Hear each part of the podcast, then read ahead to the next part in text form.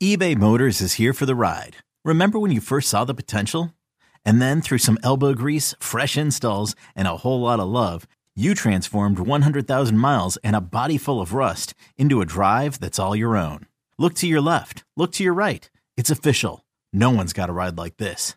There's nothing else that sounds like, feels like, or looks like the set of wheels in your garage.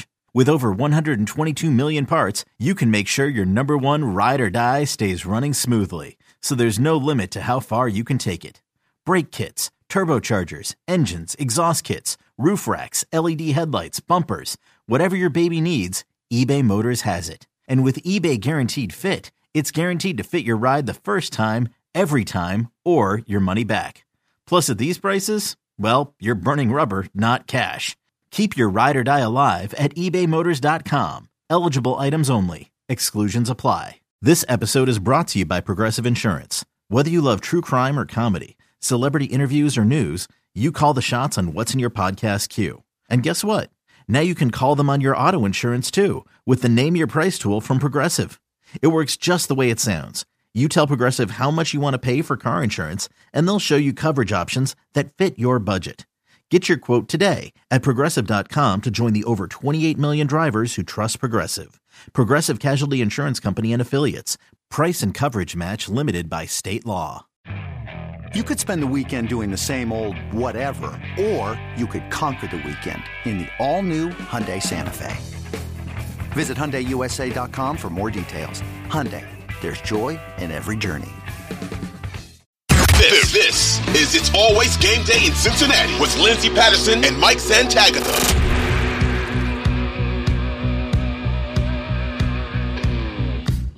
Speaking of weapons in the Cincinnati Bengals offense, I want to talk about the running back room. Uh, we'll get to the O line, Jake Browning, the offensive coaches, Zac Taylor, Frank Pollack, all of that in just a moment and, and give them their flowers.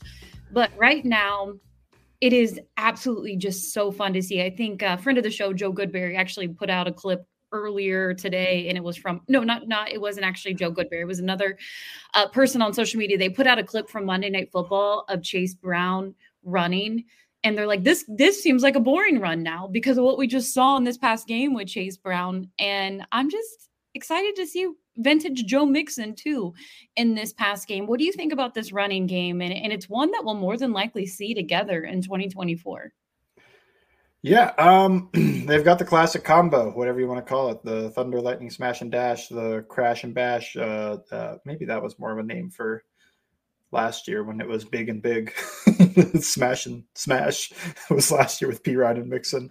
Um, but yeah, they've got the power guy. They've got the guy that they trust to grind out yardage the David Montgomery of the group, and then you sprinkle in your Jahmyr Gibbs type that is the explosive play waiting to happen. And you get him on some designer runs and some stuff that you know is going to hit. And you're not asking him to run up the gut uh, 15 times that game. You're not, you know, calling plays where he's going to be ground into the turf. You're going to call plays where he's going to be hitting the open field and trying to run away from the de- defense. Like, you know, you're getting this look I could think of the Jags game. They knew they were going to get a look where the ends were going to fly upfield. So they called a bend play. A bend play is zone, but then they bring the tight end back across and it's designed to cut back. It's not like you read that out like it's zone. It looks it is zone up front, but then it's designed to cut back. So once that end gets upfield, the tight end just has to get in his way, and now you've got open field in front of you because the end created a hole for you to run through. And they hit that multiple times. And then this week they're getting him on toss stuff. They're getting him on the perimeter, the screens. Uh, they ran, I think they ran crunch with him, but it's just like they they ran a lot of stuff out there that isn't designed to churn out three or four, five yard gains. It's designed to hit the open field and maybe hit an explosive play. So I think they're utilizing them well. I think it's a good combo right now.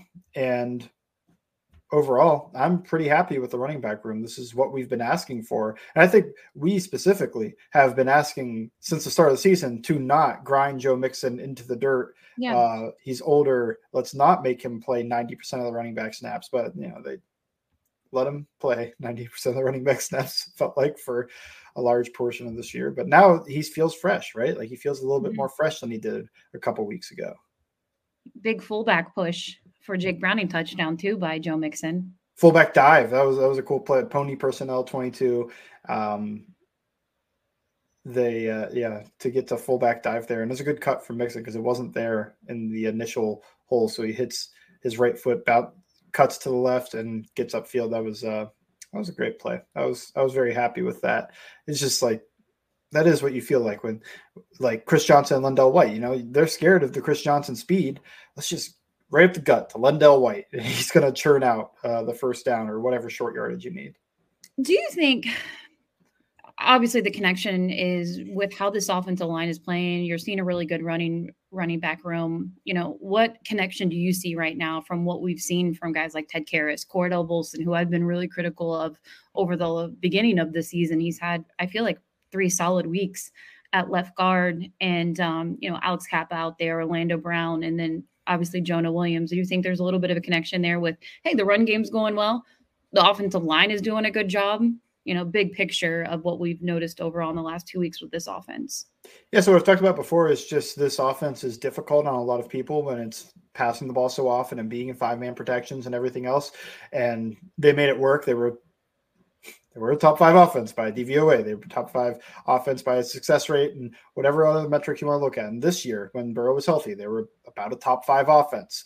But it's difficult. It's like a high wire act where if one, you know, you have a small mess up and now you're falling 100 feet. It, it's just, it's not an easy thing to do.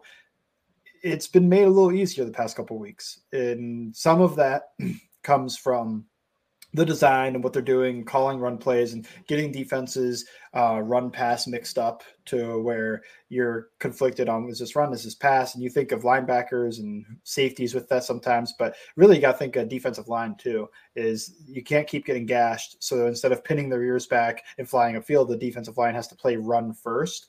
And that's helped this offensive line because guys aren't flying off the ball and they don't have to protect in the most difficult of circumstances all the time. They've also gotten to goodness, six seven man protections, which give them an extra guy or two extra guys in uh, on a pass play, so they can use those instead of just being the five guys and being able, and the defense trying to take advantage of that.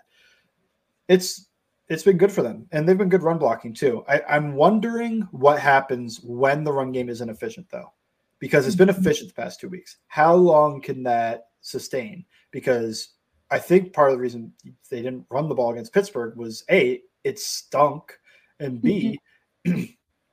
they're a team that doesn't get into second and eight and go let's run it again, and the analytics will tell you that's the right call. Don't run the ball on second and eight to get the third and six, and then be forced into a situation where you have to pass the ball and they're pinning their ears back, where you can't get the quick game. Even you have to actually run a true drop back concept. So it makes sense that they didn't run the ball on second and eight, second and nine, whatever. But when the run game isn't working, it would be really interesting to see what this offense is because that's the real hurdle left. Is they I mean, consistency and doing it week to week, no matter what, and Browning being as accurate as he's been every single week and not missing throws, that's important too. But I feel like they've taken down like the idea of can we be an efficient offense without Burrow? Yes. Can mm-hmm. they move the ball? Can they score points without Burrow? Yes. This is this has been really good the past two weeks. But it's done a lot in the run game and screen passes and stuff like that what are you going to do when a defense takes that away? Can you get to your drop back stuff? Can you pass the ball in this offense? And that's the part I'm waiting to see because that's critical too, right? Like, I feel like everybody, at least Bengals fans, probably made fun of the Ravens. Like, oh, they can't come back. You know, they're good with a lead. They're good when it's tied, but, you know, they're down 21 points. They can't come back. Well, is that the Bengals right now? Because they're good with the lead, and they're they're good right now when it's neutral. But they haven't gone down. They haven't gone down big, especially. You know, they haven't gone down two scores and had to try to throw the ball and get out of that. That'll be interesting to see. That's what I'm waiting on. Yeah, you know, I agree with you right now. I think a lot of people they look at what they've gone up against. And hey, there were two teams. You look at the Jags, who are atop of the AFC, they were trying to get that one seed and they lose back to back games. Obviously, Trevor Lawrence was um, coming off an injury when he played in the game against the Cleveland Browns. And then you look at a Colts team who's right there in the thick of things. They're currently in the playoff picture. If the playoffs were today, they are that last seed. Um, they do have a, a, a tough test against the Minnesota Vikings defense coming up. And that could be that could be pretty that could be really telling for the offense. And I just I look at what Jake Browning's been able to do, the completion rate, um, having a run game, all of that is awesome. His offensive line protecting him. Um, credit to what he's been able to do. I do want people, you know, I told you, I told you last week it was gonna, it was gonna get louder. Of look what they're able to do, and I think that's more on credit to Jake Browning, what he's been able to do out there, but also the coaching staff, yeah. Zac Taylor, Dan Pitcher, Brian Callahan. Brian Frank Callahan. We're talking about run game, Frank Pollack. Yeah, but you and I agree with you because we'll get to Frank Pollack in just just a moment because I believe he he deserves his own little time and segment when we talk about him. But with Dan Pitcher and Brian Callahan, they could work themselves into head coaching interviews on the stretch.